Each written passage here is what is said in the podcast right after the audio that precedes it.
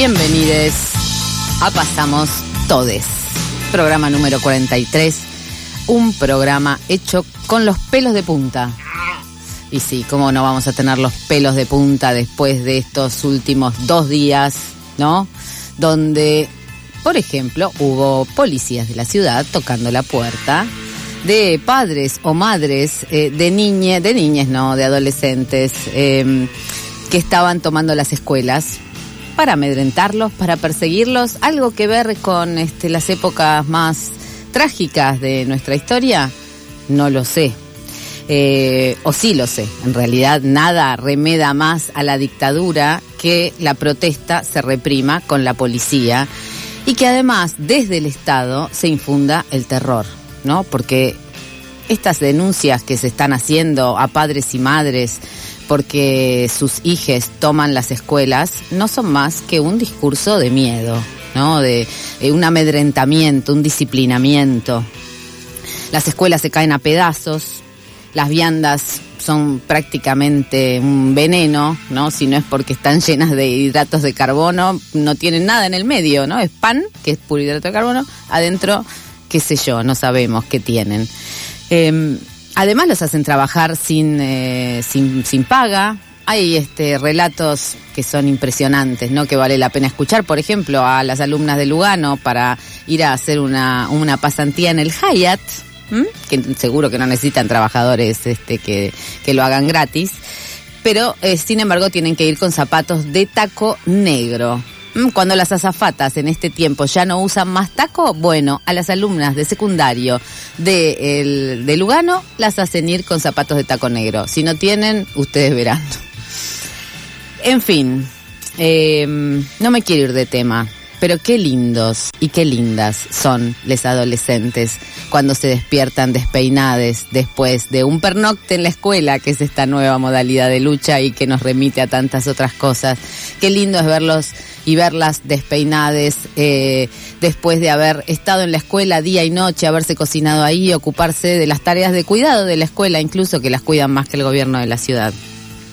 Y justamente es de pelo que vamos a hablar esta noche. El pelo, largo, sedoso, tupido, es un signo de fertilidad, de sensualidad. A las mujeres fundamentalmente se nos, se nos pide que tengamos el pelo corto, el pelo largo, perdón. La primera vez que yo me corté el pelo habrá sido circa 1986, que me hacía, me tardaba, no saben lo que tardaba en salir de mi casa, porque me tenía que hacer una cresta y yo que tengo rulos, ¿no? La cresta es muy difícil con los rulos, lo sabrán las afro.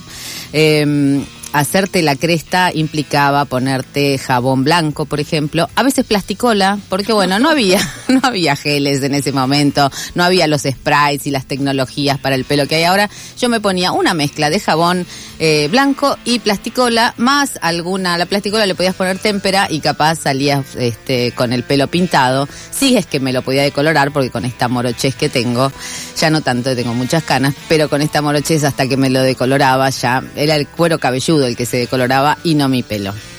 Eh, y me decían, ¿por qué te afeas? ¿Qué necesidad tenés con lo linda que sos? ¿Qué necesidad que tenés de afearte? Cortarse el pelo siempre es considerado para las mujeres un poco como afearse. Para mi abuela, el pelo era mm, la red del diablo para atraer al pecado. Y este discurso muy extendido, ¿no? Que el pelo es sinónimo de pecado, tal vez porque ahí podemos esconder alguna cosa, porque podemos entre mm, el pelo de alguna parte esconder algún amante, algún amante. Para la diosa Atenea, ¿no? Ahí en el, este, en el Olimpo, parece que también era este sinónimo de pecado el pelo, porque cuando, aun cuando Perseo la violó, digámoslo, digamos todo, la violó a Medusa, eh, lo hizo sobre el altar de Atenea, y Atenea, indignada, no con Perseo, fíjate vos, ¿no? No, sé si les resuena con los discursos actuales, pero eh, se enojó con Medusa y la convirtió en esa, ese monstruo eh, con, en vez de pelo, serpientes. Y se convirtió en la imagen no solo del espanto, sino de lo que puede hacer una mujer dañada. ¿No? que es convertirte en piedra, este, atravesarte con sus rayos, ¿no? Le salían rayos de los ojos y tenía esa cara espantosa que bien este, retrató Caravaggio. Dicen que es un autorretrato, es fantástica esa medusa de Caravaggio. En fin, Medusa arruinada por la violación, se convirtió en un monstruo sin pelo con serpientes. Quitarle el pelo a, su, a una mujer em, en muchas historias es denigrarla. Por ejemplo, eh, circa 1400, en la época de la Inquisición, de la quema de brujas, el, mm, este manual de la Inquisición, que es el Maleus Maneficarum, decía que el pelo de las brujas tenía muchos poderes, entonces no se contentaban con quemarlas en la hoguera, sino que antes las rapaban para que no vaya a ser una brujería de último momento. A Juana de Arco, sin ir más lejos, un, mil años poste, sí, no, no mil años, pero más o menos por ahí, ¿no? Estamos más o menos en la misma época. Juana de Arco la hicieron caminar con, con la cabeza rapada antes de quemarla en la hoguera a las mujeres eh, francesas a las que acusaban de tener de haber sido de haber tenido una complicidad horizontal se llamaba con el nazismo porque ah, eh, habían tenido algún tipo de relación, yo creo que eran violaciones, como pasó acá con las mujeres de la ESMA también, ¿no? Que se las condenó durante mucho tiempo porque estaban sospechadas de haber tenido relaciones con sus torturadores, cuando tanto en el nazismo como durante el genocidio argentino, eh, esas relaciones no eran tales, sino también eran violaciones. A las francesas se las rapó cuando en 1945 se las hizo caminar desnudas y rapadas con una esvástica pintada en el pecho, ¿con qué se la pintaban? Con lápiz de labios, ¿no? El, oprobio era salir sin pelo y con los signos de la feminidad em, denigrándolas. Sin embargo, a nosotras nos gusta ser brujas, nosotras reivindicamos la brujería y por eso nos gusta también raparnos, cortarnos el pelo, rapadas como Grace Jones en los 70, ¿no? Que también era como esa, esa negra gigantesca con la cabeza rapada. Y ella decía, a mí me gusta ser dura en un mundo de suaves. Rapada como Sidney O'Connor cuando rompió la foto del Papa, no sé si se acuerdan, que también pensaban que estaba un poquito desequilibrada, ¿no? Parece que raparse por voluntad propia indica algún desequilibrio. Y si no, bueno, estás este, mm, sospechada de estar enferma. Eh, de tener cáncer. Y lo de sospecha no es este, una palabra mm, gratuita, ¿no? Sino que em, la enfermedad a veces es una sospecha. Y lo sabemos desde hace muchísimo tiempo. Sin embargo, por ejemplo, para la autodefensa, una, uno de los consejos es no tener el pelo largo, porque ¿de dónde te agarran los que te quieren agarrar? Lo más fácil es agarrar a una mina de los pelos, Entonces cortárselo es una estrategia de autodefensa. Y hay otras estrategias de autodefensa que nos están dando clase de revolución, que son las compañeras, las hermanas, dicen, este, se llaman así las, las mujeres kurdas, que están ahora mismo tomando las calles en las distintas ciudades de Irán después del asesinato o de la terrible golpiza que sufrió Sina o Masa, Sina es un nombre kurdo, Masa Amini, una joven de 22 años a quien la policía de la moral, porque hay una policía de la moral, y así se llama, no hay eufemismo, policía de la moral, que va por ahí controlando a ver si las mujeres tienen bien puesto el hijab o el velo a veces controlan también el largo de la barba de los este, varones, ¿no? Es un atributo que se les ha dado últimamente porque, bueno, las barbas tienen, el largo es según este, la, clase de, este, de relación que tenés en la jerarquía eclesiástica, porque hay los mules, por ejemplo, son los que tienen el verdadero relato y son los que van a decir cómo son las cosas a las mujeres en Irán em, eh, tener el, el, velo no es para tapar el pelo, no es porque el pelo sea Em, una red del diablo, sino es una manera de marcarlas como seres inferiores.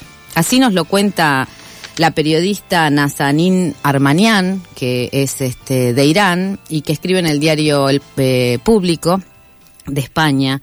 Y ella cuenta esto, ¿no? Que el, el, velo es eh, lo que marca la inferioridad de las mujeres, porque tienen menos fuerza, porque son emocionales, por ejemplo, por ser emocionales no pueden ser juezas jamás, y si van a testimoniar en un juicio, su testimonio vale un 50% solamente, porque como son emocionales, bueno, no podemos confiar en ellas.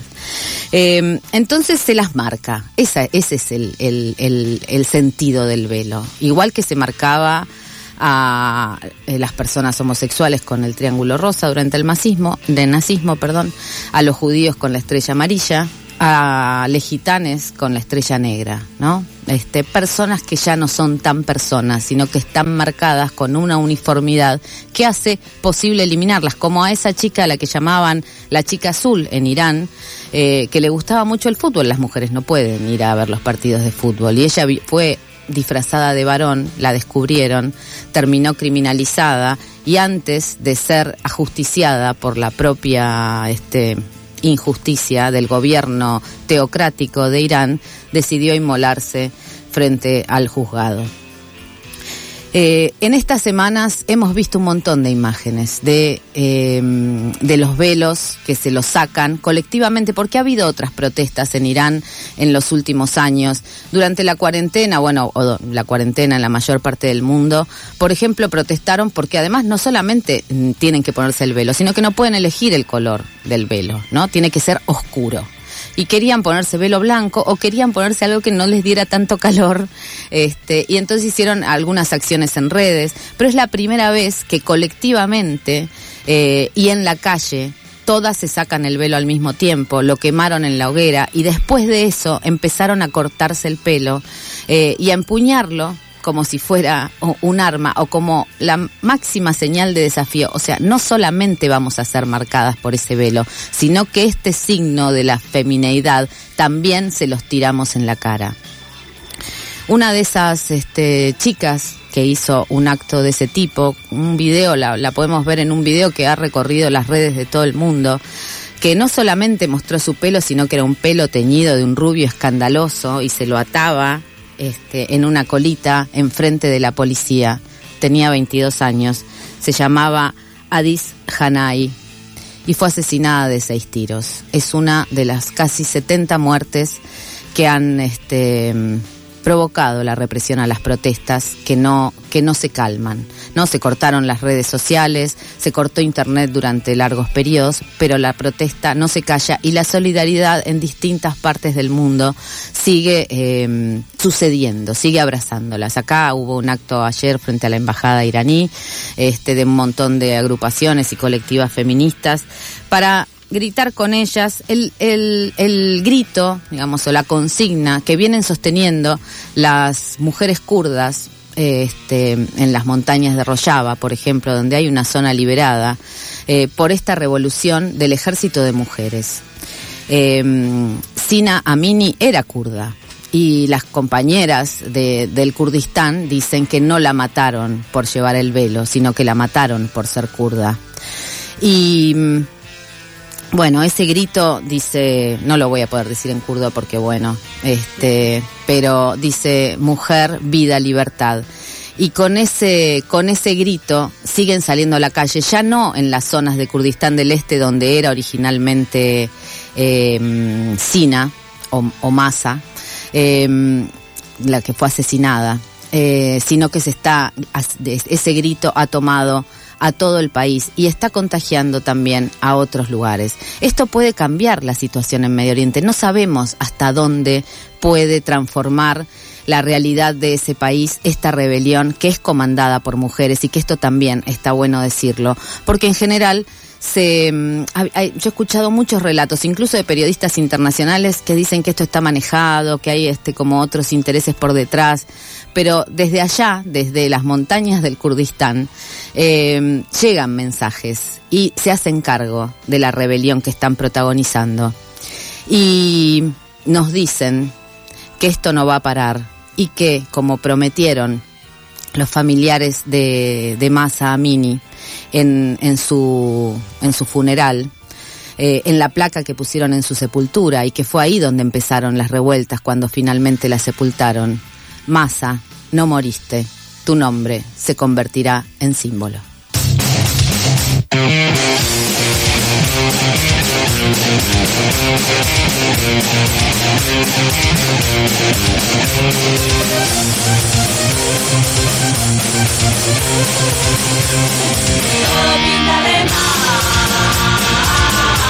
Porque no estás a mi lado.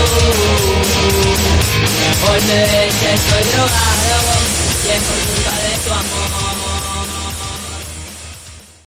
Si nos organizamos, pasamos todos.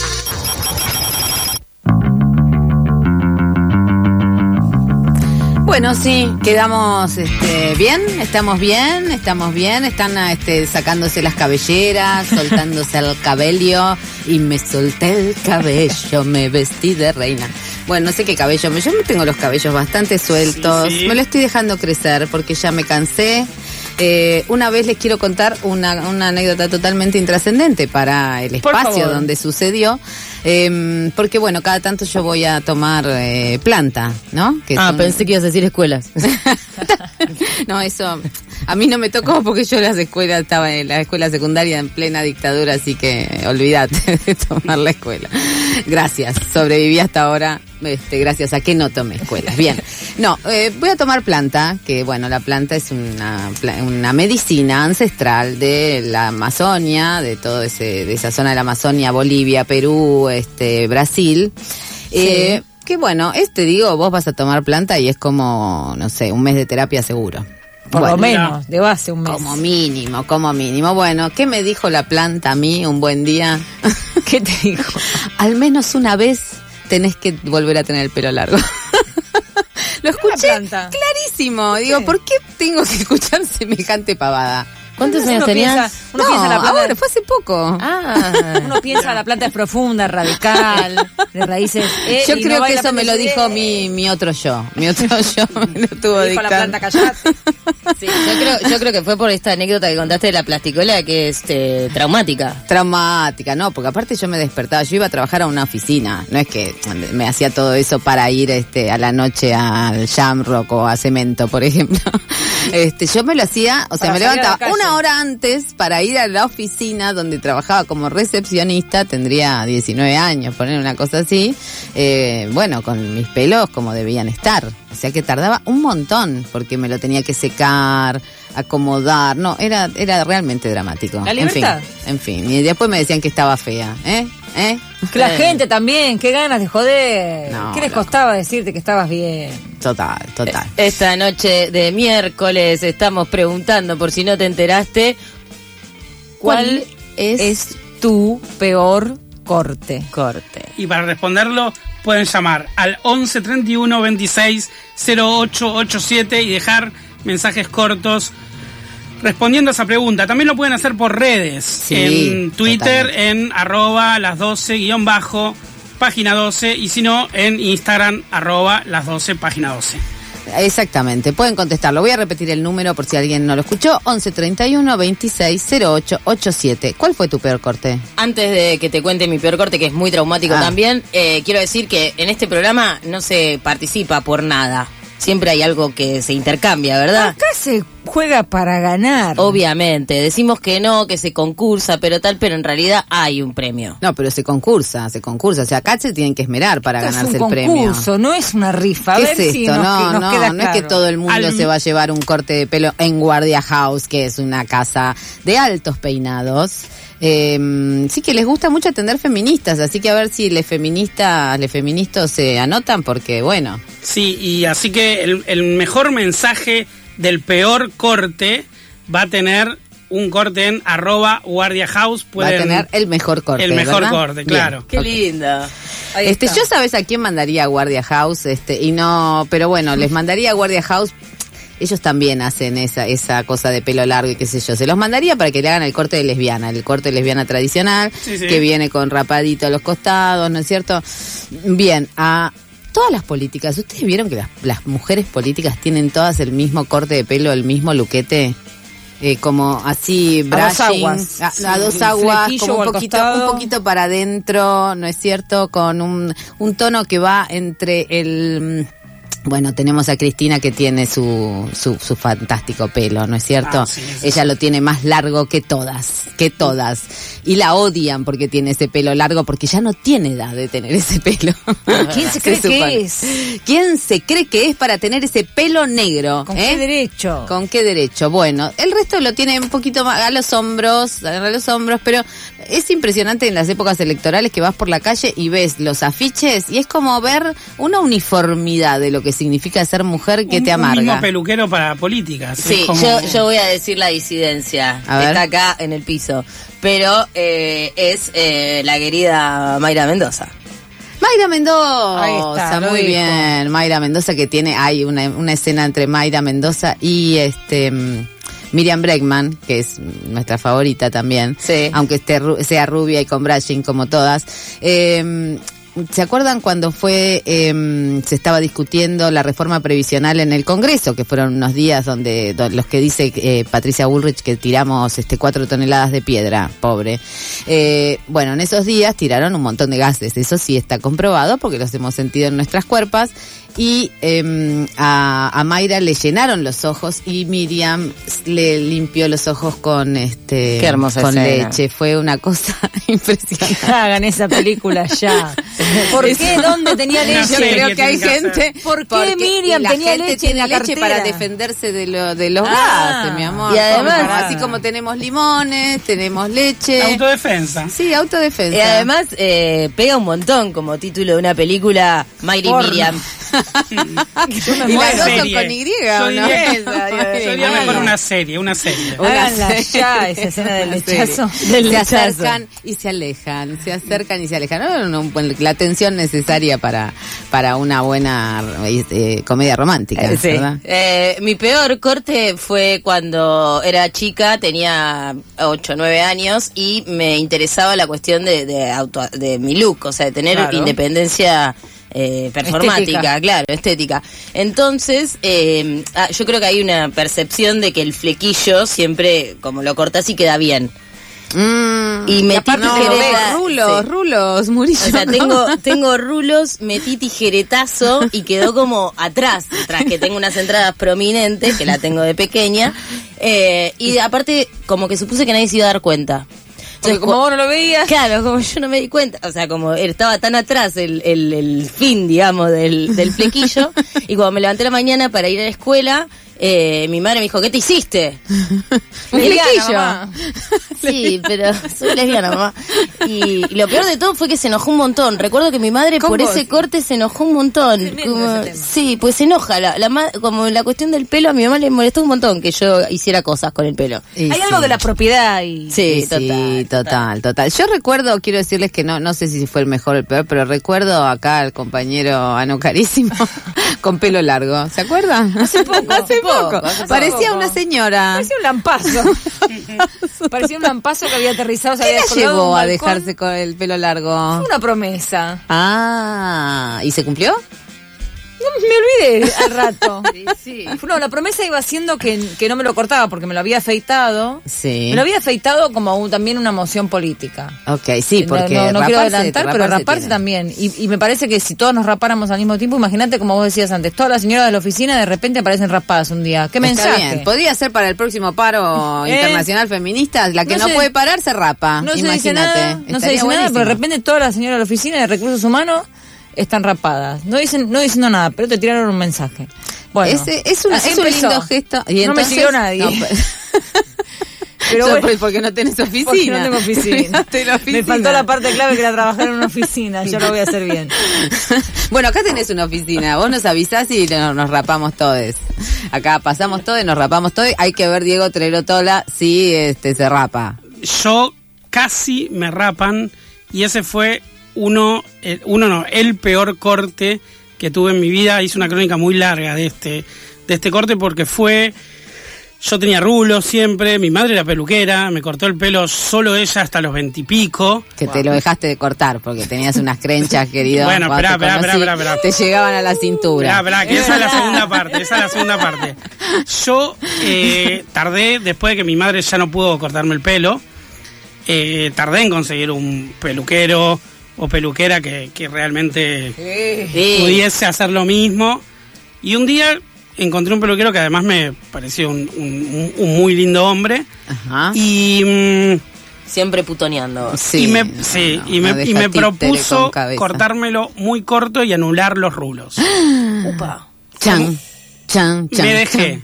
me dejé, me, casi me rapa. Me gustó como me quedaba, para variar. Ajá.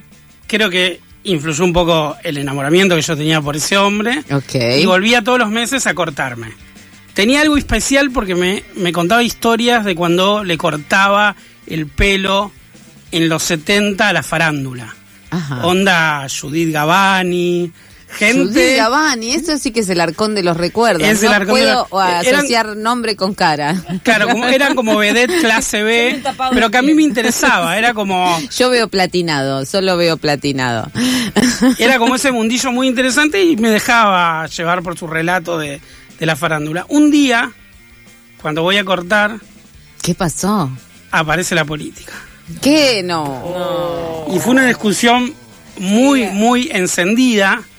Él trabajaba en un salón con muchos peluqueros y, él empezó a decir cosas de derecha, era mediados de los 2000 esto, pero muy de derecha, hablaba de que Hay el que gobierno... matarlos a todos. Era- no, no. planeros. Sí, sí. Estábamos en la misma. E- Ese tipo de comentario y yo no podía resistir, no podía dejar de que diga esas cosas y él empezó a temblar con la tijera en la mano. Ay, no. Y la discusión empezó a subir de niveles y venían los compañeros a decirle, calmate, calmate, Larga por la favor". tijera. Larga la tijera. Yo veía que había, había alguien temblando con la tijera al lado mío. Escenas memorables del cine cuando están en la barbería, ¿no? Claro, eso, Este, Tarantino creo que tiene un paro, ¿no? Esa que no, si no te cortan la oreja, te cortan la garganta. género, claro, Sí. al gore, al cine de terror. Total. Pero no, no pasó eso, pero tuve que dejar de cortarme Pero el se te pelo acabó el garche. para siempre ahí. Y desde ese día prometí no cortarme el pelo nunca más. Y así Ah, me te conociste. conocí. Tuve 11 años frente a la frustración esa con el peluquero. 11 Ay, años sin ¿cómo- cortarme el ¿Cuánto pelo. que le duran las este cuánto que le duran las promesas, no los desengaños, la melancolía, ahí ese pelo recordándole al peluquero perdido. ¿Cómo puede ser? Yo quiero contar una una sola anécdota más de pelo, una cortita que me la contaron, que no, A no. ver. Aníbal Troilo eh, en un este eh, no, bueno, estaba con una gente, ¿no? Acababa de tocar, va al baño, ¿no? Sí. Este, vuelve y alguien, este, y se, se limpia así el saco. ¿Caspa? Le dice uno. ¿Te parece? Le dijo. Una anécdota tanguera. de los tangueros de ley. bueno, acá, entre el pelo, los baños, las tijeras, las tijeretas, las rapadas, no sé qué. Estamos en Pasamos Todes, el número 43 de nuestros encuentros, ahora en Noches de Miércoles, donde le ponemos un poco de feminismo y un poco de lo que sea, hasta de caspa, si quieren. Eh, nos llaman y nos dicen, ¿cuál fue tu peor corte? Y mientras tanto, nos soltamos el pelo, ¿verdad? Ay. Gloria Trevi. Todo lo que sea misterio. Me gusta ir siempre en contra del viento. Si dicen blanco, yo les digo negro. A mí me gusta andar de pelo suelto, aunque me vean siempre con enredos. Me gusta todo lo que sea sincero. Yo soy real y no tengo reverso. A mí me gusta andar de pelo suelto, aunque me digan que hasta barro el suelo. Ser agresiva como gato en celo y a veces mansa como león con sueño. A mí me gusta andar de greña suelta, aunque se acabe de infartar mi abuela. A mí me gusta. Pasada de rosca. Yo, Cristina, pelotudo.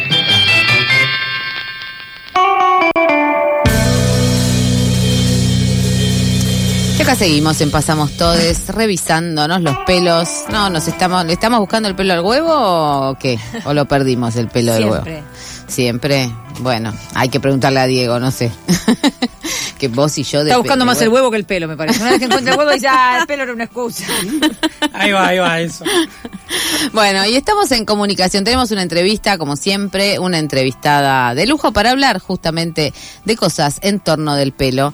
Eh, se llama Bruna Estamato, es historiadora, periodista, activista afro, integrante de las colectivas Tema y Área de Género de la Comisión 8 de Noviembre, que 8 de noviembre, como todos sabemos, es el Día de la Afro-Argentinidad.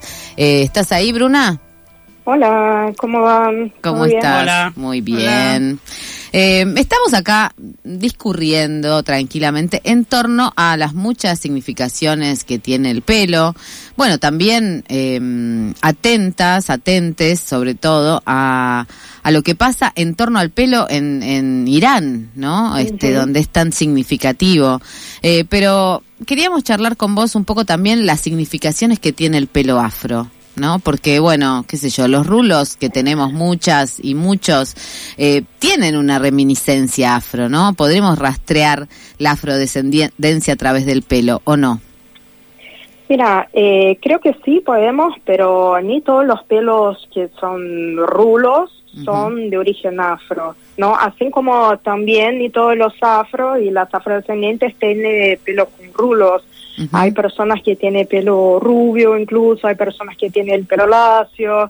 Eh, me parece importante pensar un poco más allá del- de, los estereotipos eh, comúnmente vinculados al pelo afro, porque damos cuenta también de la complejidad que tiene la comunidad afrodescendiente y africana, ¿no? Afrodescendiente de la diáspora y africana. Pero sí hay que el pelo, el rulo o el pelo mota o el cabello crespo son bastante tipos de pelo bastante característicos de la comunidad afrodescendiente y de las mujeres afro, ¿no? Por supuesto.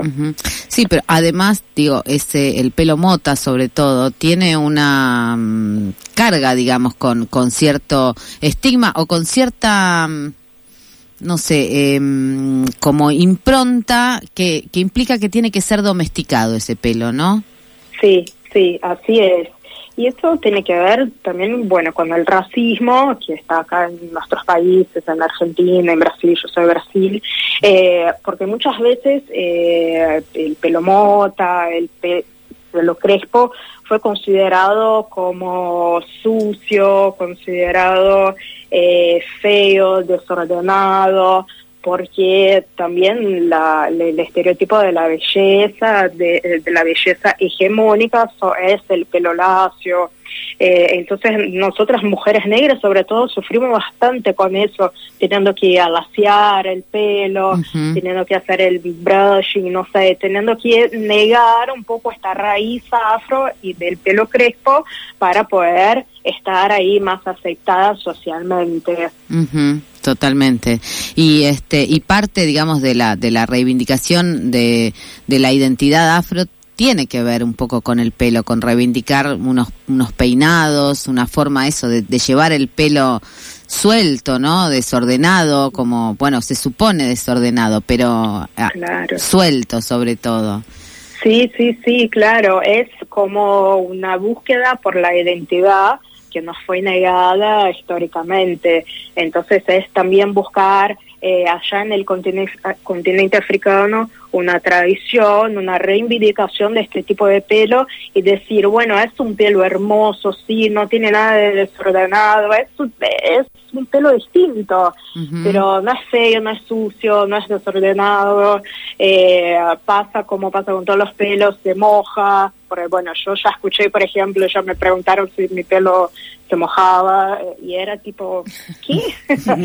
son, son cosas así este nivel, entonces una manera de poder eh, luchar contra estos estereotipos es llevar el pelo como es y tener orgullo también de este pelo. Ujú.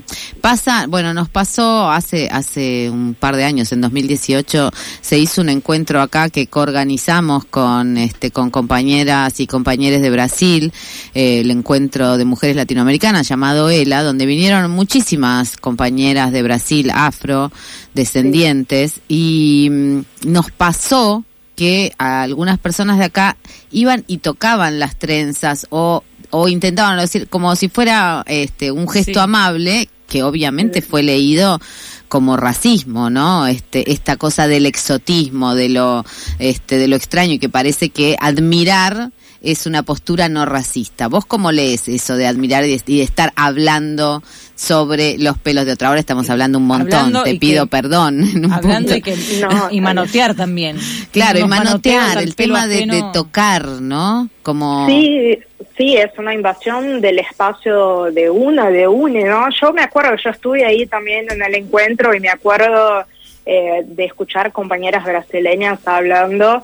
eh, y nos pasa a nosotras también que vivimos acá, que estamos en el cotidiano de la ciudad del país y también con las afroargentinas, ¿no? Claro. Eh, porque todavía somos visto, vistas como algo exótico, como algo que, bueno, despierta la curiosidad de la gente.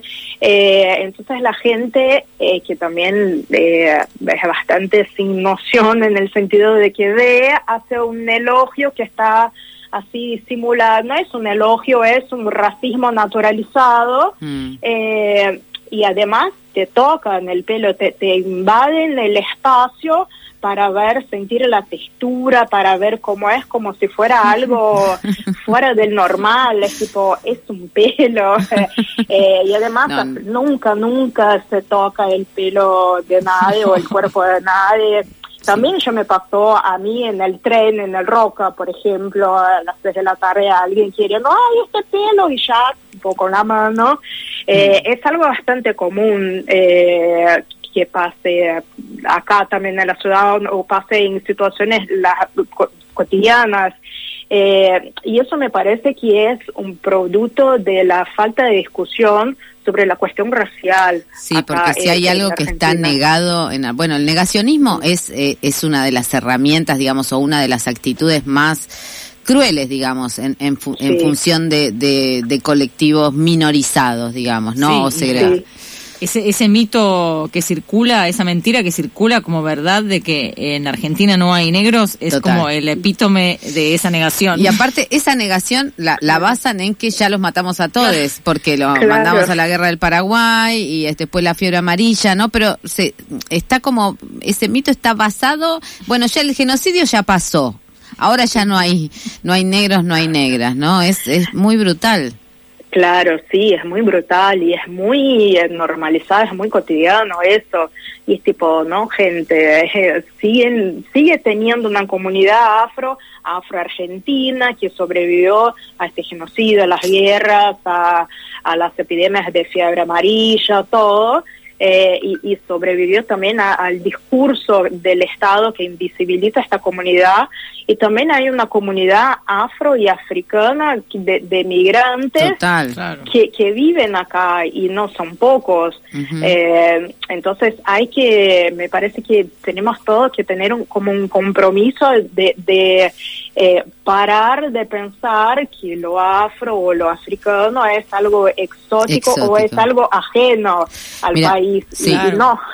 Te quería contar, a- a- hace poco, bueno, en estas semanas, no, Eh, hace muy poco, eh, que está mm, circulando en las redes, sobre todo, pero también en otras, en otras formas de discursos públicos, eh, la discusión sobre la sirenita negra. ¿No? Eh, en las 12, en el suplemento eh, feminista del diario Página 12, hicimos una nota sobre eso y los comentarios eran impresionantes porque justamente eran como una clase de la negación del racismo y del racismo. Pero, No, es o sea, tremendo. hagan su, ah, pero bueno, ¿por qué tienen que ocupar? O sea, ahora, ¿por qué tienen que, este, si la sirenita es pelirroja, ¿por qué la tienen que hacer negra? Este, que hagan una heroína que sea negra. Y aparte, ¿por qué dicen afroargentino? Si, este, si en realidad los argentinos somos argentinos, no decimos afroitaliano, no decimos. Ay, no, es tremendo. Es eh, realmente, ah, eh, realmente es como, como muy impactante y, y te quería preguntar a vos, o sea, ¿qué, qué te pasa con, con las representaciones y cómo se contesta, digamos, vos sos historiadora, sos activista, digamos, ¿no? Como que tenés, asumiste una responsabilidad de narrar otras historias en tanto historiadora y activista, supongo. Sí, sí, Y- totalmente. Mm, ¿Y cómo es tu trabajo cotidiano que lo imagino muy arduo? Eh, ¿Y cómo podemos mm, desarmar de alguna manera esta, esta negación de esto tan profundo que es el racismo?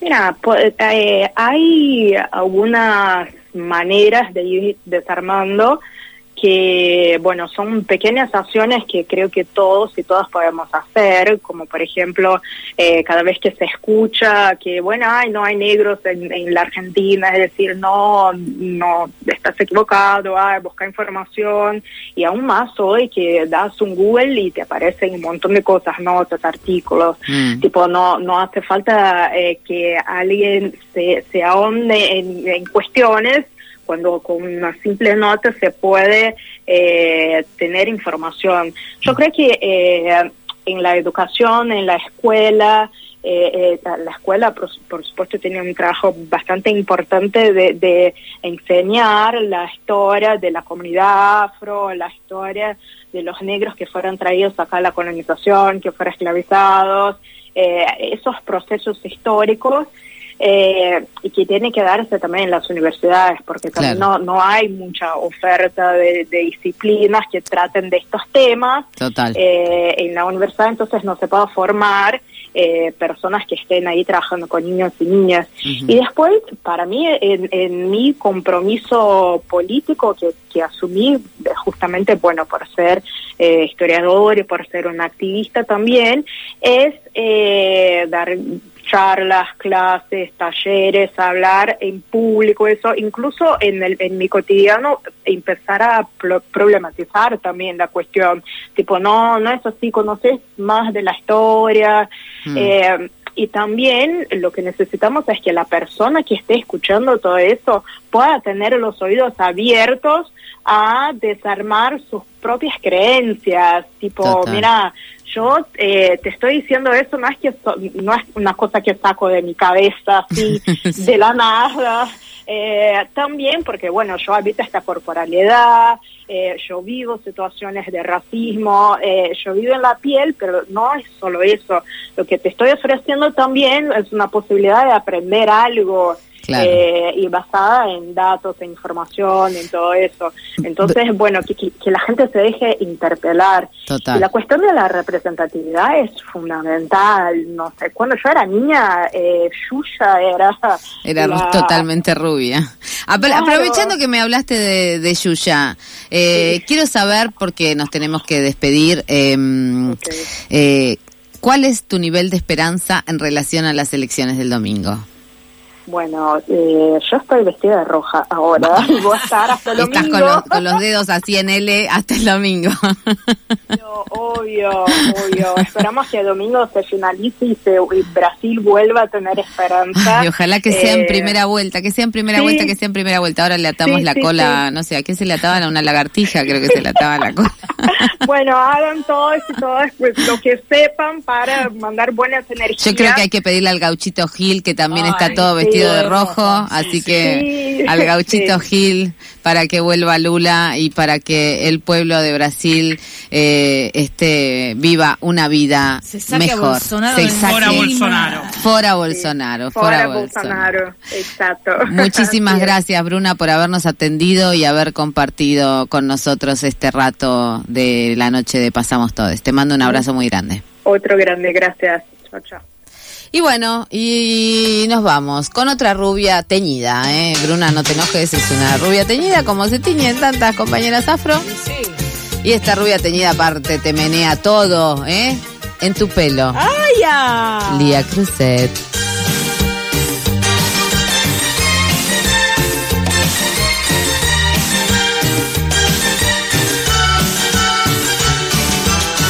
En tu pelo tengo yo cielo, en tus brazos el calor del sol, en tus ojos tengo luz de luna y en tus lágrimas sabor del mar, en tu boca hay un panal de mieles, en el viento escucho ya tu voz por tu pelo y por tus brazos, por tus ojos y tu boca, por tus lágrimas y voz. Me muero.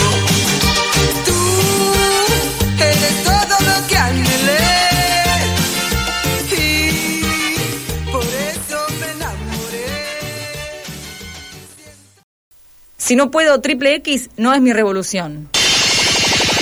No entiendo si triple X es para llenar o ya está llenado. Y es triple X tipo algo porno.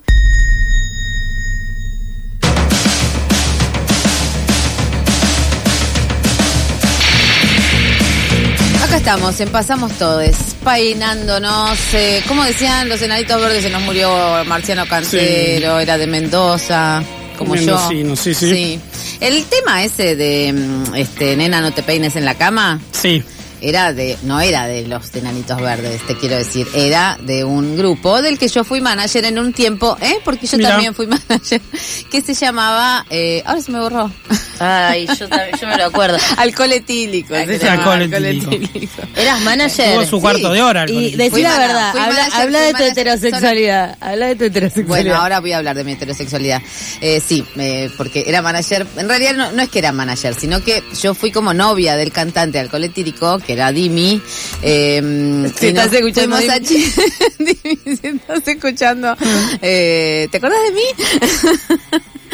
Sí, muy gracioso, porque nos fuimos de gira a Chile, éramos de Mendoza, irse a Chile era irse con los instrumentos, qué sé yo, alquilar una casa mm, en Quinteros, que era una playa que ahora mm, es más grande. Pero Había- mucho de- de- Era la nada misma. Había mucho de mística tanguera también, ¿no? Yo te quiero. Mira, era, teníamos tan poca plata que no nos alcanzaba ni para el tango. Este, en fin, te quiero. Un día, por ejemplo, conseguí una fecha en Viña del Mar, en un boliche potroso. ah, pero muy decía buena manager eras. Mirá vos, ¿eh? Sí, ponele. Eh, bueno, y yo puse como condición que nos dieran este comida antes de Ah, tocar, porque éramos una banda donde el guitarrista tenía, iba con su mujer y su hijo, qué sé yo, y no habíamos comido en todo el día.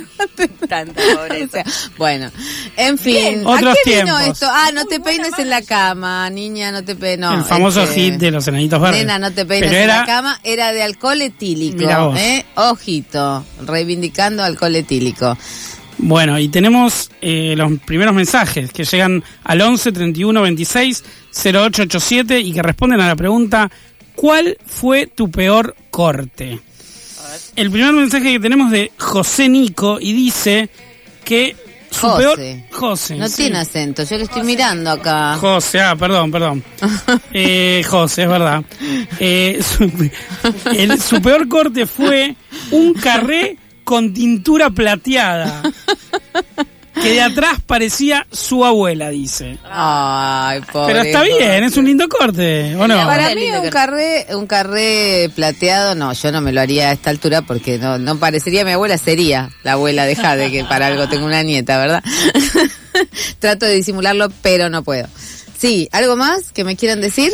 Sí, acá hay otro mensaje de Vivi Gómez que dice que su peor corte fue el flequi a lo Susana Romero con pelo de atrás, pero que sea muy más tupido. ¿Cómo, cómo, cómo, cómo, cómo, cómo, cómo? Es No a ver, a ver, grafíquemelo. un- como un que te- flequillo. como que te traes el pelo de atrás y te lo Claro. pasas para... Tipo pelado... Eh, Tapando la pelada. Tipo eh, pelado tapa en el closet, digamos, Sí, sí. ¿no? Sí, Sería, sí, como un poco así, pelado en el closet. El, el- el- el falso flequillo, el famoso falso fle- flequillo. Hola, soy Cami de Palermo. Mi peor corte fue a los 13 años. Me hice como muy cortito arriba con unas chascas que me quedaban Chascas. abajo teñidas de violeta con papel crepe. Ay, me hace acordar un Em, muy feo de ver. poco. No, ¿sabes a quién me hizo acordar? A Mónica Gutiérrez. Perdón, pero el peinado de Mónica Gutiérrez, alguien que me diga quién es ese peluquero. Durante años Tiene chascas también, Mónica Gutiérrez, No ¿o la tenés, ¿no, te, ¿no recordás, Mónica Gutiérrez, que siempre como unos pelos Ah, así desordenados, como una especie de mal peinado de Siuxi, eh, o sea, un Siuxi de los eh, primeros ochentas, eh, hecho en los noventas y que le duró hasta el 2022. Bueno, en fin. Mirá, Mónica, le te duró mucho el peinado. Pasamos todos. Habla Cris Murín de Francisco Álvarez. Hola, Mi Cris. peor corte de pelo fue a los 10 años más o menos. eh, que me llevó mi prima que estaba estudiando peluquería a las academias Oli y me cortaron el pelo horrible. Me llorando quedó como las muñecas cuando uno le cortaba el pelo de niña. Eh, encima yo tengo mucho pelo tipo el tío Cosas. Y entonces era El tío espantoso. Cosa. El tío Iba a Cosa. salir el tío Cosa. El Oli. tío Cosa tenía que salir. Las academias, la famosa Academia Soli. No, Se pasaba una publicidad en la, en la radio mucho, la Academia Soli, me parece. no, no la retuve. Capaz que inventaron el Oli, el famoso Oli. Oli. Hola, buenas noches. Habla Mariana de Paso del Rey. Ay, paso del Eh, rey. con el pelo hasta la cadera, eh, atado y con casco, recuerdo que mi corte, no sé si el peor o el mejor, pero el más grande fue cuando dejé sin luz al pueblo de Añelo, que es un pueblo en Neuquén. ¿Por Eh, qué? Que tiene más o menos 2.000 habitantes. ¿Por qué Instalé un par de interruptores. Ah, porque Y uno de ellos tenía una salida al pueblo y el interruptor falló y dejé sin luz a todo el pueblo. ¿Para secarte el pelo? Claro, porque tipo tenía la, Hasta la cadera. claro. Oh Yo pensaba que nos estaba tomando el pelo con ese mensaje. No lo explicó. Aparato reventó todo, pero no explicó con qué aparato. Falta- Puede ser. A ver, aparatos. No ve- te- la gente que tiene el pelo largo, no teme, por ejemplo, que se cierre la puerta del ascensor, te quede un mechón Me ha afuera y de pasado. pronto quedes así. Me ha pasado. Las, las puertas del auto también. Ojo. No, no, la Te ventanilla. bajaste muy- del taxi, el taxi arrancó y te bajaste. hay, hay viento y subí la ventanilla de golpe y el pelo que... que Es como lo de viento- Isadora Duncan, ¿no? Sí, sí, ahí está. Ojo, que quiero decir que la oyente que llamó recién de Paso del Rey, puede ser que esto, nuestra pregunta es ¿cuál fue tu peor corte? Y está hablando de un corte de luz. Ojo, Ah, no era el secador O sea, de pensamos que los miércoles la gente está dormida escuchándonos, pero capaz está más despierta de lo que pensamos. ¿eh? Es válido, es válido. ¿Cuál fue tu peor corte? Puede ser corte de luz. Ya mi, pre- mi peor corte también fue un flequillo. Me, me acuerdo aparte que me lo porque viste que eh, las personas que tenemos rulos, sobre todo en la época ochentas, nos, como que yo dormía con las tre me, me lavaba el pelo, me hacía las trenzas bien apretadas, cosa que arriba me quedé lacio. Bien y después venían unas ondas perfectas. Bien. Eh, y un día sí tenía el pelo así cachato y dije también me voy a cortar el flequillo. Y me lo corté y me quedó lacio, porque recién cortado, ¿no? Y estaba yo así con mi pelo lacio mirándome porque esto dice, ¿cuánto va a durar, no? Vino mi papá, este, que mi papá siempre pensaba que tenía otra hija, ¿no? La que tenía. Dice, ay, siempre qué hermoso que te queda, siempre soñé verte así, con un corte así, claro, con un pelo lacio soñaba él. Por supuesto me lavé el pelo y me quedó como a murillo en la frente porque los rulos se te, ¿no? Se comprimen. se comprime. En fin, fue la peor desilusión porque dejé de gustarle a mi papá en 3, 2, 1. Papá. Está, ¿Por qué eh, no me querés? Está esa cuestión del corte, que el corte engaña. ¿Viste? Cuando vas a una peluquería, eh, te dicen, te lo mojan, te cortan mojado, y dicen, no, quédate tranquila que cuando te lo seque va a quedar distinto.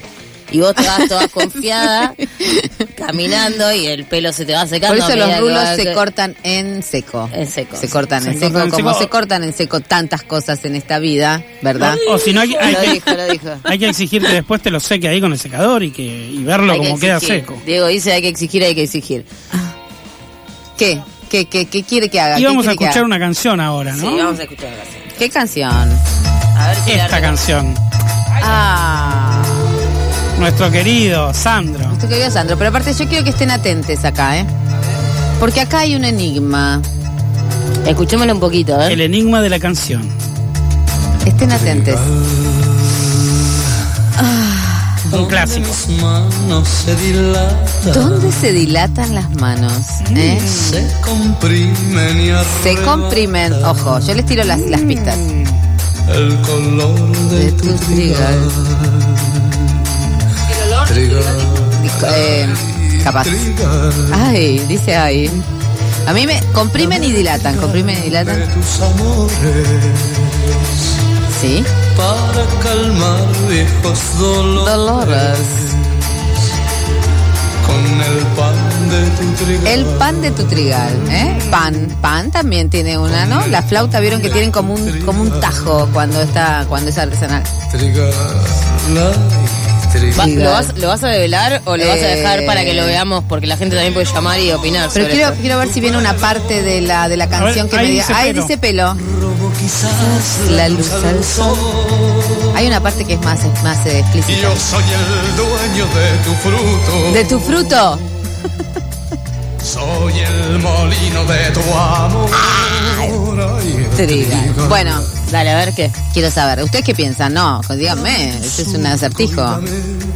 Dame tu surco, dame vida. Acá está la posta. ¿Eh? Justo me bajaron. Ah, no, ah, no, Caro estuvo notando cuál. Le estudiaste. Hay alguna manos. Manos, dilata, eh, el pan. rápido porque estuve muy del lado de Marta Dino. El pan es el pan de Pancho, el Pancho sabemos a lo que se está refiriendo, claramente. Tu fruto también. Pero Dueño de tu fruto. el pan es el trigal y en el medio va el pancho. Claro. El- La, la salchicha será. Bueno, ¿a, Claro, a claro. quién, a quién, qué- de qué, qué, qué metáfora estamos hablando? Yo creo que para mí el trigal es... Ah, perdón, me tengo que acercar más al micrófono, me dice el técnico. ¿Esto estoy concursando por algo? No ¿Hay es el premio? técnico, es nuestro operador Mati Disculpame, Papapietro. te llamé técnico, favor. disculpame, si querés después hablamos afuera. Eh, Te la debo, Mati. Capaz que tiene un título siento que técnico. me están también. retando. ¿Por ahí te consideras una persona técnica? Mira, qué Ah, suerte. se considera bien. Ahora me estoy, me palpita el corazón. Para mí el trigal eh, son, es el bello eh, púbico que tenés que atravesar para llegar al panchito que está más húmedo y está Y como que, diciendo, compri- "Ah". que te comprime, ¿no? A mí lo de comprime. el fruto, el famoso el fruto. famoso Trae ese fruto. Muy bien, bravo.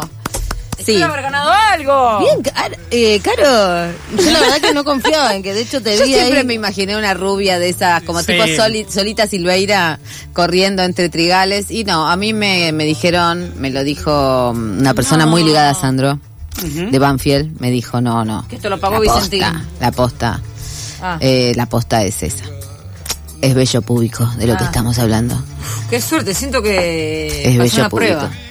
Bueno, y como, este, qué sé yo, no queremos atragantarnos, ni queremos que no, este, seguir hablando de bello público para después estar tosiendo, ¿viste? Porque se te va, no sé, a la garganta, te queda en la amígdala. Que en te fin, queda en la lengua ese que es, ¿no? la lengua no es nada, el problema es cuando se te va la amígdala. Vamos, Sí, sí. digamos todo, digamos todo, que de ahí no lo saca nadie, ¿eh? Así que que nos saque Charlie García de acá, te lo pido por favor, Mati. Raros peinados nuevos. Qué hermosa época esa. La época de mi cresta.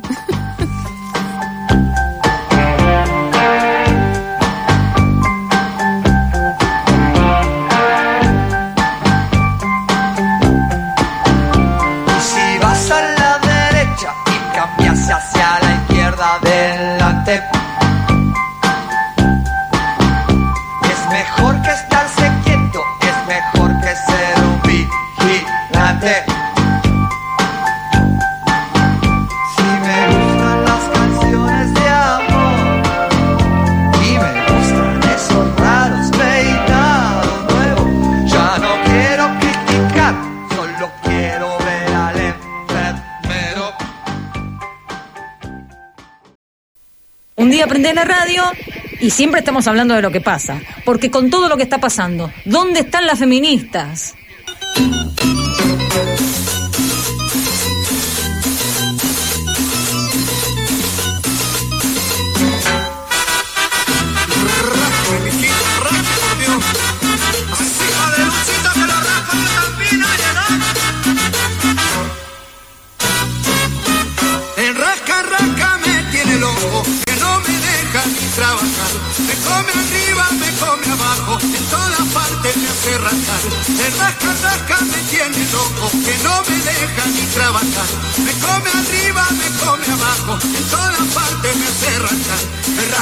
Los pelos pueden ser refugio de caricias para los dedos curiosos que buscan dónde enredarse, para las manos que disfrutan de frotarse sobre una nuca recién rapada, para las narices que gustan de inhalar ese olor particular que cada quien lleva como marca de identidad. Pero ojito, también hay plagas. Y entonces, cuando pica, pica. Se produce esta implacable coalición entre el placer y el dolor.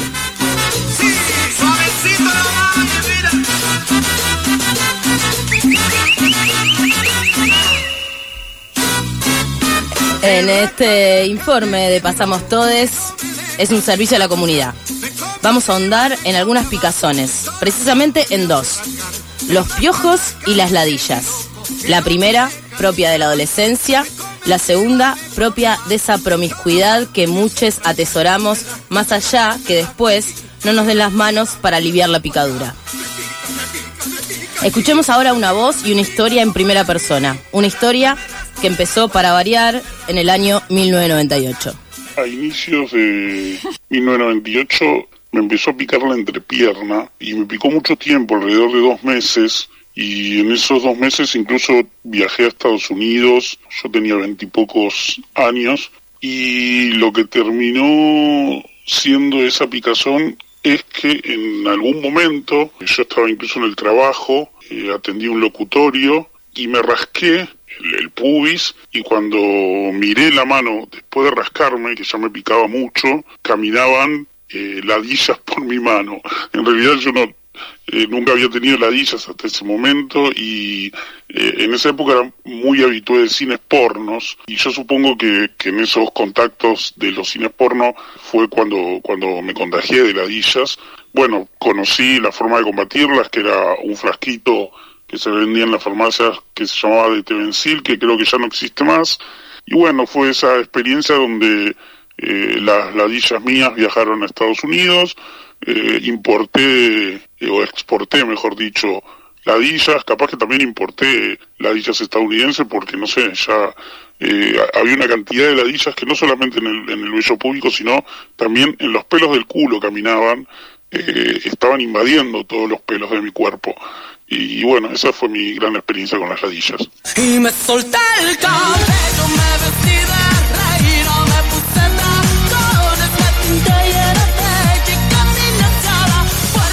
Las ladillas, ¿qué son? Acá una ginecóloga amiga lo explica muy bien. Se llama Bárbara García y es gineco 420. Bueno, las ladillas, que en realidad el nombre científico es Serum pubis, eh, son unos piojos muy pequeñitos que miden alrededor de un milímetro que se alojan en las superficies genitales que como características tienen pelos.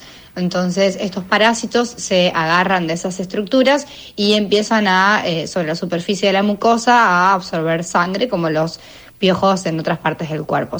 Y me solté el. Aquella historia del año 98 en el cine porno, otras en los aulas lesbianos de hoy en día, los encuentros casuales, las citas a ciegas, las apps de citas, las citas solo para coger, todo es una buena ocasión para pegarte una ladilla. Lo que hay que tener ahora no es solo responsabilidad afectiva, sino también responsabilidad pélvica. A veces es interesante pensar en el chequeo del genital, si vos vas a ver estas estructuras de un milímetro, a veces tienen que ser muchas para verlas. Yo creo que tiene que haber como una especie de conciencia genital y si hay picazón consultar, porque también la picazón puede ser producto de muchas otras patologías, puede ser producto de una candidiasis, puede ser producto de una sequedad urogenital, donde la vulva y la vagina eh, tienen eh, esa característica eh, de atrofia, entonces eh, el, el tejido está como tirante y pica, entonces no todo lo que pica es ladilla.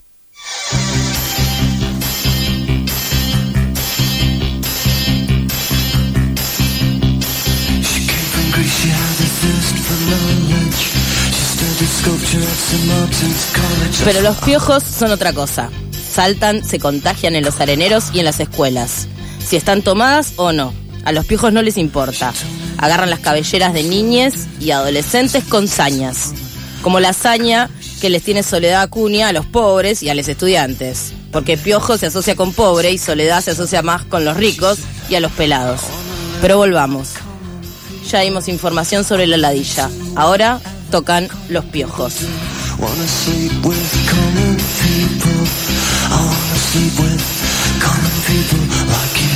La gente del CONICET, que creó los barbijos que usábamos en la pandemia, ahora crearon unas colitas de pelo que ahuyentan al espiojis. Pero no los matan, porque al final los piojos son insectos no humanos que podrían perfectamente convivir con nosotros si no nos picaran, ¿no es cierto? ¿Qué no hay que hacer con los piojos? Oigamos. Hay otro tema que tiene que ver con el uso de medicamentos. De los medicamentos tienen toxicidad. Pensemos que el 15% de intoxicados en el hospital de niños tienen que ver con el uso de piojicidas. Nada es inocuo. Y le digo a la gente, los elementos caseros, el querosén, el alcohol, no hay que usarlo. Lo más importante es el peine fino. El piojo no trae enfermedades, sino que uno a veces con el rascado, uñas sucias, chicos en areneros, tocaron por ahí caca de perro o caca de paloma, se comienzan a rascar la cabeza y en con las uñas hacen penetrar gérmenes dentro del cuero cabelludo y provoca una enfermedad llamada piodermitis y eso sí requiere tratamiento con antibióticos. Otra cosa que no hay que hacer es pelar a los chicos, es estigmatizarlos. Claro. Llega un chico pelado al colegio y todo el mundo se burla de ese chico. El único pelado que no nos cae bien, ya sabemos quién es. El que está mandando a la policía a tocar la puerta de las casas de les padres eh, con cabezas y con hijos con cabezas invadidas de piojos. Pero no por los manuales del kirchnerismo, como dice la ministra, sino de los insectos parásitos. No te bancamos más, Larreta. Y Acuña, por favor, renuncia. A quienes se rascan la cabeza, a quienes hacen intercambios de piojitos cuando los apoyan en los hombros de lesotres, les dedicamos en cambio este tema. Con mucho amor, desde Pasamos Todes. Salta la bronca, siguen protestando, escupen para arriba, pero no nos contagiamos. Alta defensa, eso es chiquillaje. Mira lo pobre pibe quedó mandando mensaje. Millando, uh, ¿qué pasó? Me levanto ya brillando, tengo mi personal sol. Me llego un muy friki,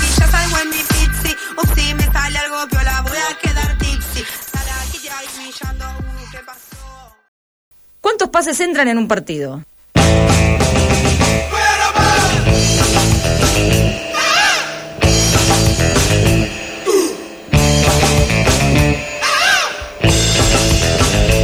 Yo creo que mm, mi peor corte fue, debo haber tenido 20 años, un poco más, y me corté el pelo como He-Man. Y fue un error. Y después me di cuenta que a los 21 había tenido el mismo corte, no, que a los 11 ya había tenido ese corte y había sido un error. Así que me tropecé dos veces con la misma piedra. Quería decir eso nada más. ¿Es un bullet el corte de He-Man?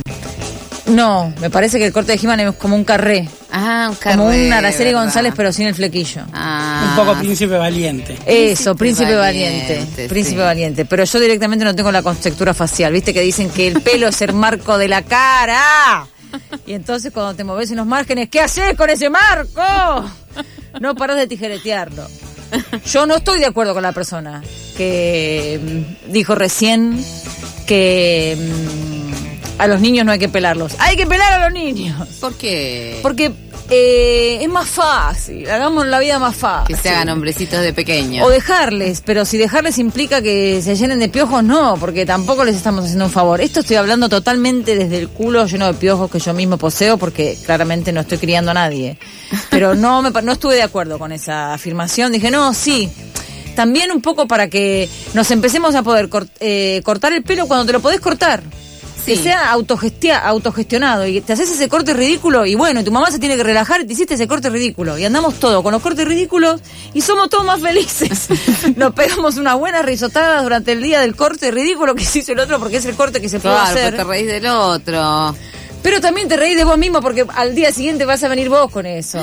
Está bien, yo entiendo que lo que estoy planteando es un poco naif. Y aparte vos decís, bueno, ¿y qué pasa con la gente que no se puede cortar el mismo pelo porque tiene una situación de capacitismo y no sé qué? Bueno, está bien.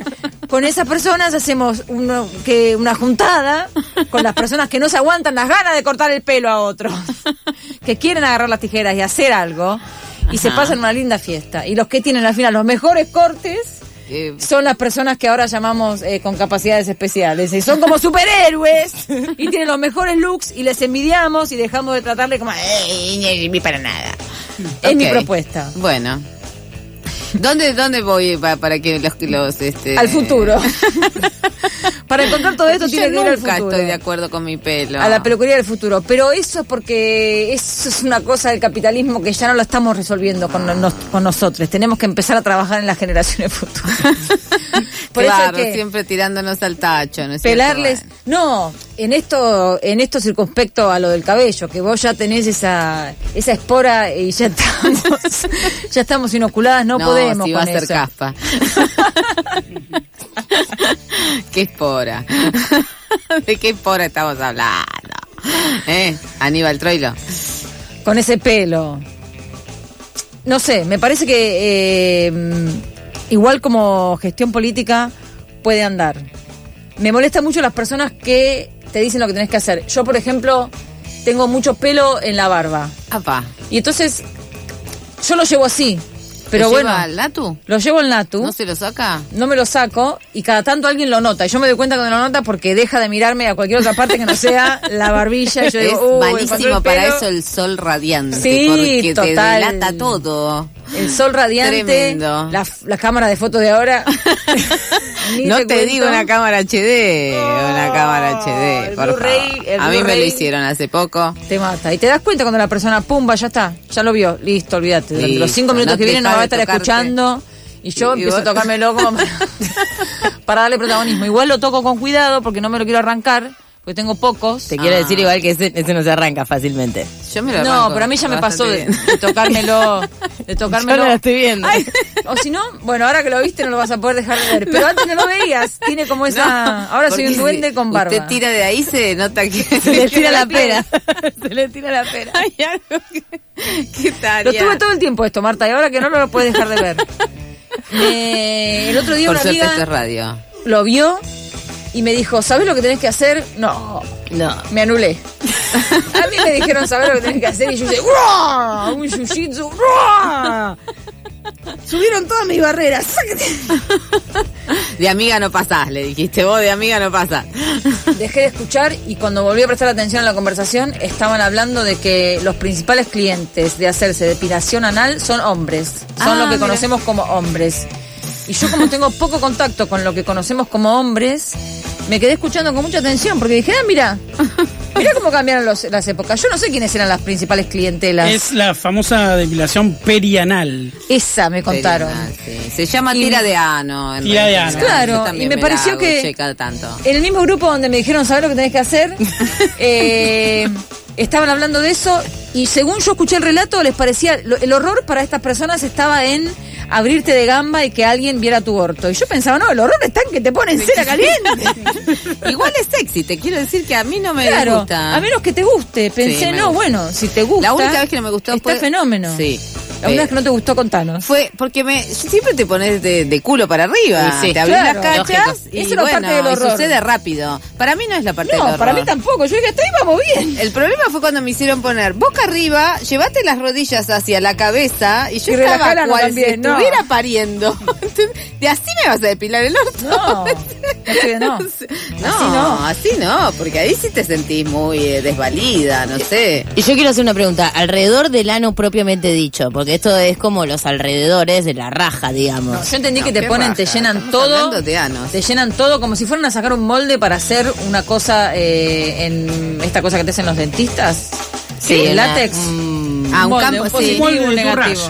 Molde de tu. Claro, para, yo entendí que te volcaban cera caliente. Pero la cera eh, está, está en el agujero también. Bueno, el agujero vos medio lo cerrás un poco y te baja también. o no, porque por ahí Es te cabe solo para gente que tiene-. Te cabe. Pero tu agujero, tu decisión en ese sentido, tú fuiste a pagar para que te hicieran esto también. Es El una- agujero se cierra solo cuando Claro, se te sí, caliente. sí. ¡Viene la cera caliente! Siempre- ¡Pumba!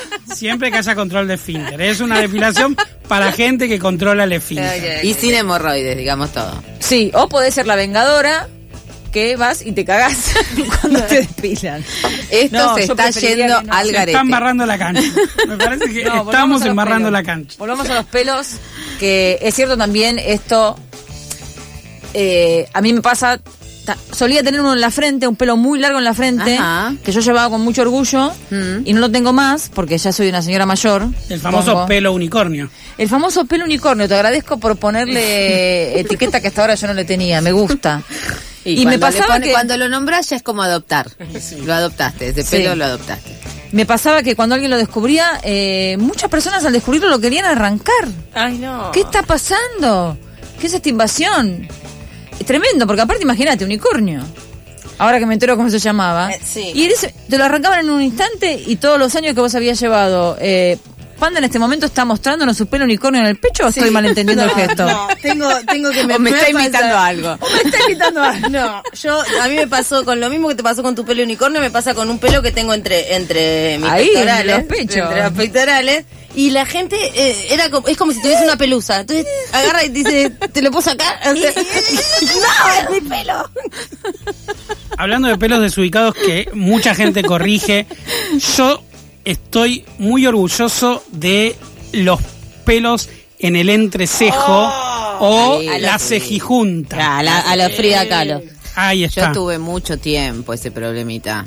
Era un problema. Tenía, claro, era como todo derecho. No y, te cabía. este, no, no me cabía. No sé si no me cabía a mí, pero no le cabía la belleza hegemónica. Después vino Frida Kahlo, pesada. todo cambió, qué sé Qué yo, pesada pero bueno, además de tener la, la, la ceja así, tenías que estar un poco turulaca. y- Sí, lo de Raquel Mancini era como una excepción. Es verdad. Tenías que tener ese orto, ese ascensor, ese todo. Ese, La ese- famosa ceja vincha de Raquel Mancini. Bien, Yo también eh, tengo esa característica, pero creo que lo llevo con... Aunque en una época... se le ve, se está depilando, se estoy está vieja, depilando. no, estoy vieja, se me están cayendo todos los pelos. Sí, a mí también, a mí también. Sí, cómo no. Finalmente... Enrules ese pelo de una vez. Creo que eh, en los pelos podemos encontrar también una, una unificación e intentar eh, entrarle por ahí a los insultos más clásicos, como en lugar de la concha de tu hermana, eh, podríamos implementar cosas como anda a colgarte de los pelos del orto. que Claro. es como... Se cuelgan de mis pelos de los. Hay, hay uno, el, el, el- el- el pelotudo. ¿De dónde viene? Ah, no, es de, pe- es de Es de pelota. pelota, ah, sí, pero es yo había interpretado que era de pelo. El pelo. Bueno, no, no, no, no. Se están acercando las 12 de la noche, Podemos esto va dejar- derrapando. Podemos, podemos dejarlo picando para la próxima, de dónde viene pelotudo, si de pelota o de los pelos. Ojota, ¿eh? Ojota. La diferencia entre boludo y pelotudo, bueno, en fin. ¿Y con qué nos vamos de acá? Porque no nos podemos ir a ningún lado. ¿Qué sé yo? Nos vamos a la tanda entonces. Y la perspectiva, y la perspectiva de. ¿Aló?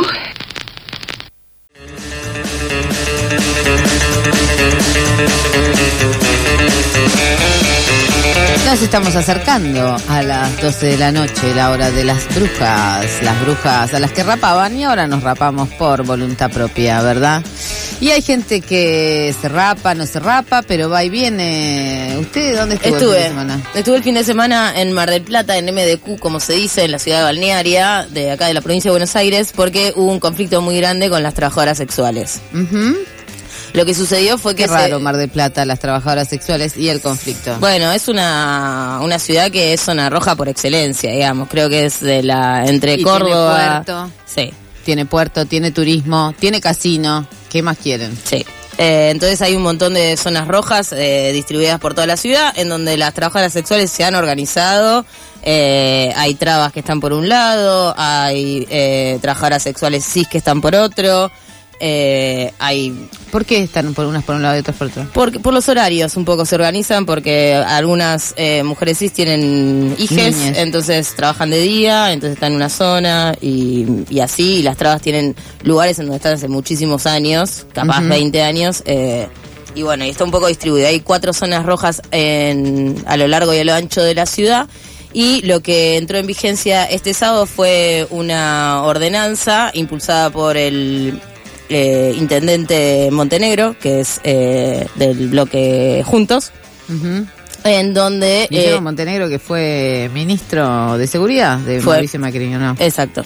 Y mm, lo que hicieron fue eh, trasladar la zona roja a un, a un lugar específico, un único lugar que queda a 10 kilómetros de, de la ciudad de Mar del Plata. Un zoológico, va. Hicieron un, Exacto. un parque de diversiones. Eh, sí, el, el dato de color que tiene que es queda entre dos cementerios, uno municipal y uno privado. Entonces lo, la mandan al muere directamente. Así sí, con la tradición que tiene Mar del Plata de matar, matar putas. sin bueno. eufemismo. En la ruta, sí, sí. Eh, Sí, lo que de la dicen de la ordenanza es que es un lugar súper cuidado, que hay un montón de servicios.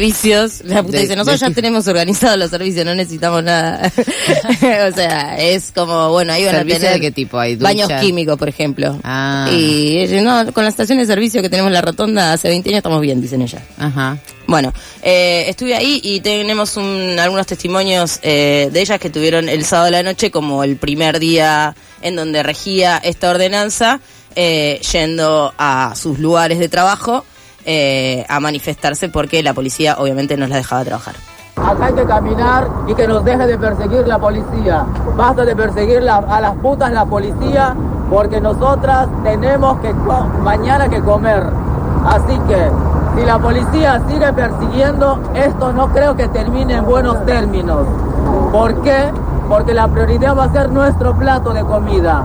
O sea que nos vamos a tener que pelear por el hambre que tenemos. Mira, yo ahora tengo 42 años, empecé a trabajar a los 18 en la calle. Toda mi vida trabajé en la zona del Luro.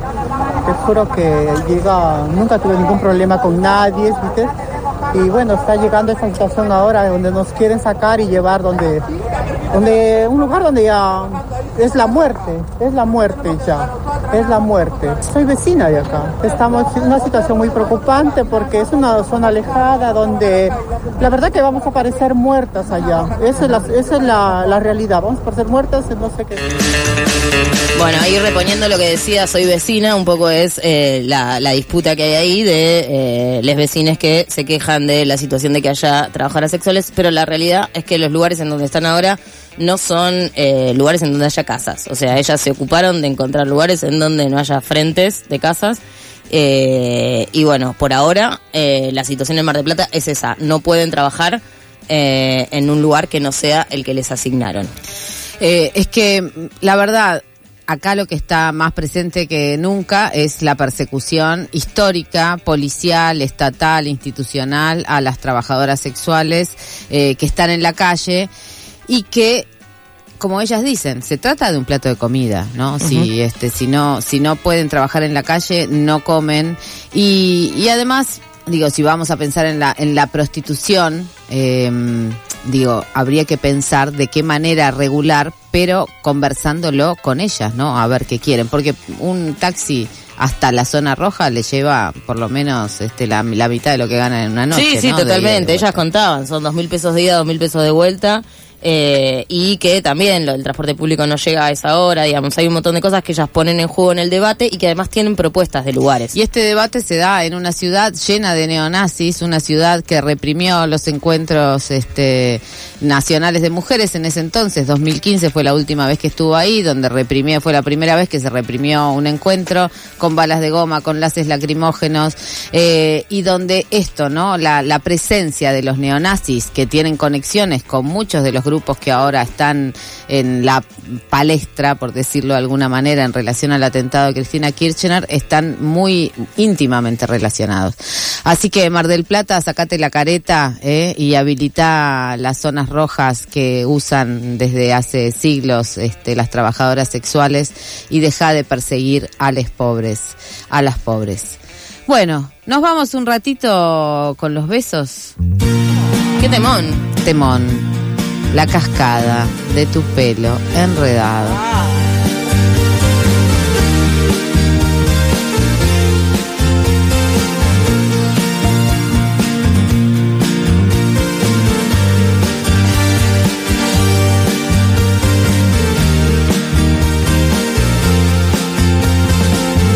Caminé por las calles de tu barrio, de tu barrio infinitamente mío. Volteé en la esquina de tu casa, viendo en tu ventana luz, imaginé la cascada de tu pelo enredado, cayéndote sobre la cara, tras la luz enriquecida por mi tristeza se volvió ceniza. La disidencia está acá, en el piso.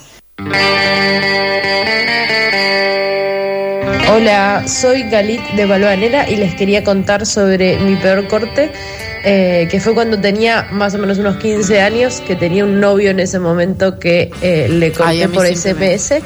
Eh, fue bastante ¿Cómo? duro para ¿Por él. qué? ¿Por para qué? mí, mm, no, la verdad que me di cuenta será. que eh, era súper lesbiana muchos años después.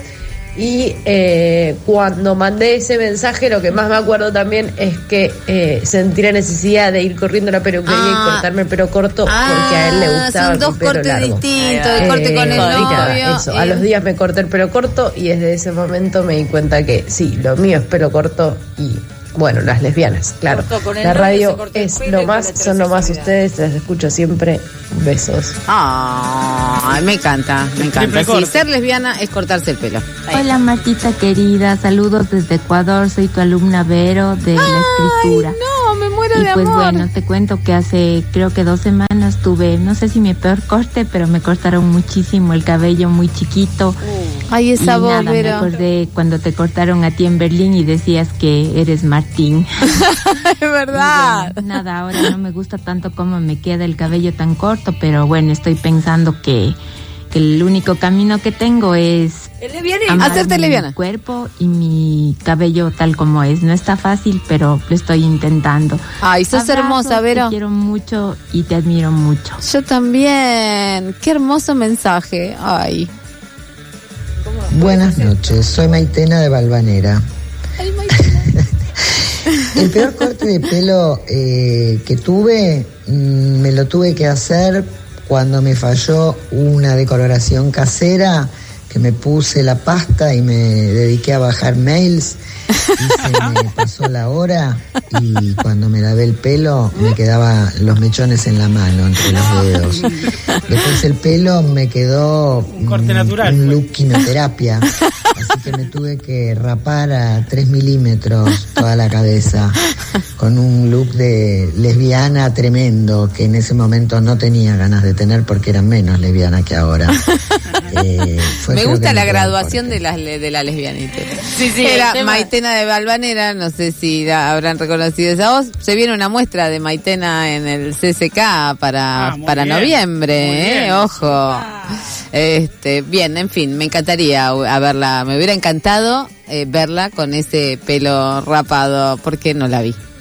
Bueno, pero ahora es más lesbiana que antes, así que mejor la veo ahora que tiene unos pelos fantásticos. Mira, y si querés ver más lesbianas, te voy a Ajá. pasar la programación de la tribu Mostra para este fin de semana. Ahí sí está lleno, lleno, mira, Lleno. desborda de lesbianas. La tribu, mostra, la tribu Mostra es eh, acá en El bar, Lambaré, está acá. En Lambaré 873. Acá, atrás nuestro. Acá atrás nuestro. Claro, claro. Estamos hablando siempre de Lambaré 873 en el barrio de mm, Almagro, en la ciudad de Buenos Aires. Cabama, Balban, Almagro. Donde igual buscas eh, Tribu Mostra y te aparece. La internet es fantástica en ese sentido. El jueves, que es mañana, hay un antro propio. Ñoquis, música y poesía. Y cierra lesbriana. El viernes hay platita por las Ven. villullas con Dai Rose y Delfina Perdo. Y el Ah, sábado. Diana Rose, ¿cómo Dai Rose? Acá dice Dai Rose. Yo estoy respetando lo que dice el Está papel, bien, discúlpeme. Bueno, ok. Diana Rose también. es la misma performance Vos porque, fantástica. porque te querés frotar, eh, roce, roce, roce. Ah, el roce. El viernes hay platita por las villullas. Con Diana Rose y Delfina Perro. El sábado, Maldita Night Mostra con Carmen Lupe, mm, en Amor Mal Hecho y Candela. Bueno, cosas, pasan cosas. Y el domingo, bingo, desde las 20.30. Ese es Bingo, bueno. bingo, bingo, sí, a ver si me gano algo. Ay, no sé, ojalá. ¿salimos de la pobreza o no salimos de la pobreza? Un rollo de papel higiénico de 12. Pumba, catapultada de la alguien, pobreza. alguien dijo que salieron los índices de pobreza y que parece que la pobreza no creció. Creció la indigencia, bueno. Cosas Eh, que bueno. pasan, cosas No, que bueno. te caíste en la indigencia. No, no, no, lo- Todo no se puede. No, si te caíste en la indigencia, eh, en fin. No sé qué decirte. tenemos- No es para reírse, no es un dato para reírse. Tenemos que deliberar quién ganó. Ah, a ver, dale. El corte de pelo en arroba guardia house, Yes. la, la peluquería Yo me guardia. hice un corte ahí, también salí medio Martín, ¿eh? Mira, Yo creo que me hicieron el corte Y que... el corte lesbiano. como pueden pedir entonces el corte Martín a los Marta Dillon. Sí, vos llegás ahí. Pedir el corte Martín Dillon, Y te lo que es hacen. de cuando hice la colimba. un corte de cuando hice la colimba. Tengo fotos, las puedo pasar. A ver, eh, podemos ir. Me parece que Galit de Balvanera con el ¿Qué corte dijo? super lesbiana. Puede ser, puede ser, puede Bien, ser. bien, pero me no, gusta, no estoy me segura. gusta A mí me gustaba el corte, lesbianas. el corte de luz. Esa que se enganchó el pelo en un, en un Ah, es verdad. Y dejó un pueblo, no sé. Esa era Marian. de- Marian, de Paso del Rey. Puede ser. Ya había no ganado sé. premios, me parece. Había ganado premios. No. Estoy- me me, No me pone mal esta rebelión frente a las Estamos decisiones. deliberando. Acá hay A una mí me persona gustaba que también se el de a las anotar, decidir, después viene la otra persona y dice no estoy de acuerdo. ¿Qué es esto? ¿Una democracia de repente? A Ecuador no va a llegar el premio a tu alumna, así que. Lo que pasa es que, que, eh, usted como... Vero, yo te defiendo, Vero. Como jurado están transparentando su, Claro, su está proceso. tra- transparentando sus Yo dudas. ya No había dijeron, dicho quién. ganó tal. Dijeron, Yo- me parece, me parece. Bueno, si vamos a deliberar, deliberamos todos. Nos están cuestionando el modo, ¿se da cuenta, compañero? Y los números del index salen así de una y nadie se pregunta nada. Bueno, vamos a ir con Galit y su corte super lesbiana. Perfecto, Ok, me corte gusta porque super estamos con las lesbianas, hay consistencia política. Entre la tribu mostra, la tribu ex la tribu. Y este, bueno, no se pueden escuchar. Si se perdieron este programa, igual si se lo perdieron no van a estar escuchando esto, así que no sé para qué lo digo, pero me dicen que lo tengo que decir. En Spotify eh, ponen Pasamos Todes en el buscador y te salen todos los 43 bellísimos programas. También podés encontrar cortes, por ejemplo, los informes que son este, tan espectaculares eh, las entrevistas, lo que quieran, las columnas de Ana Caro, etcétera. Y bueno, y acá estamos, nos estamos yendo. Ya van a ser las 12 de la noche. La luna está creciente, no sé si la vieron. No, ahora ya no porque se puso, Ah. pero por favor presten atención al cielo mañana porque la luna está muy linda. Para mí es el- uno de los momentos más lindos de la luna, cuando está así como una sonrisita y arriba tiene a Venus. Bueno, en fin. ¿Qué puedo Eh, cositas que se dicen en medianoche. Eh, Mati, Papa Pietro, ahí en los controles. Muchas gracias, Mati. Estef Balea, que no estuvo hoy con nosotras porque está un poco pachucha, pero la estuvo reemplazando Eugen Murillo, que va y viene del control para acá. Diego Trerotola, Ana Caro, acá Ano Carísimo. ¿Y quién les habla? Marta Dillon. Como me gusta el coro. Nos vemos el miércoles, si no nos vemos, nos escuchamos. Gato, puto, torta, traba, liomo, perra, zorra, buena, mala, vieja, diosa.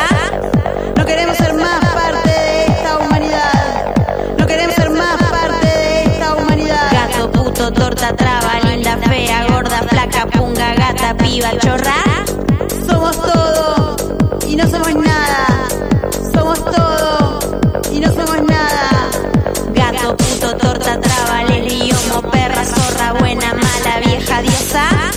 No queremos ser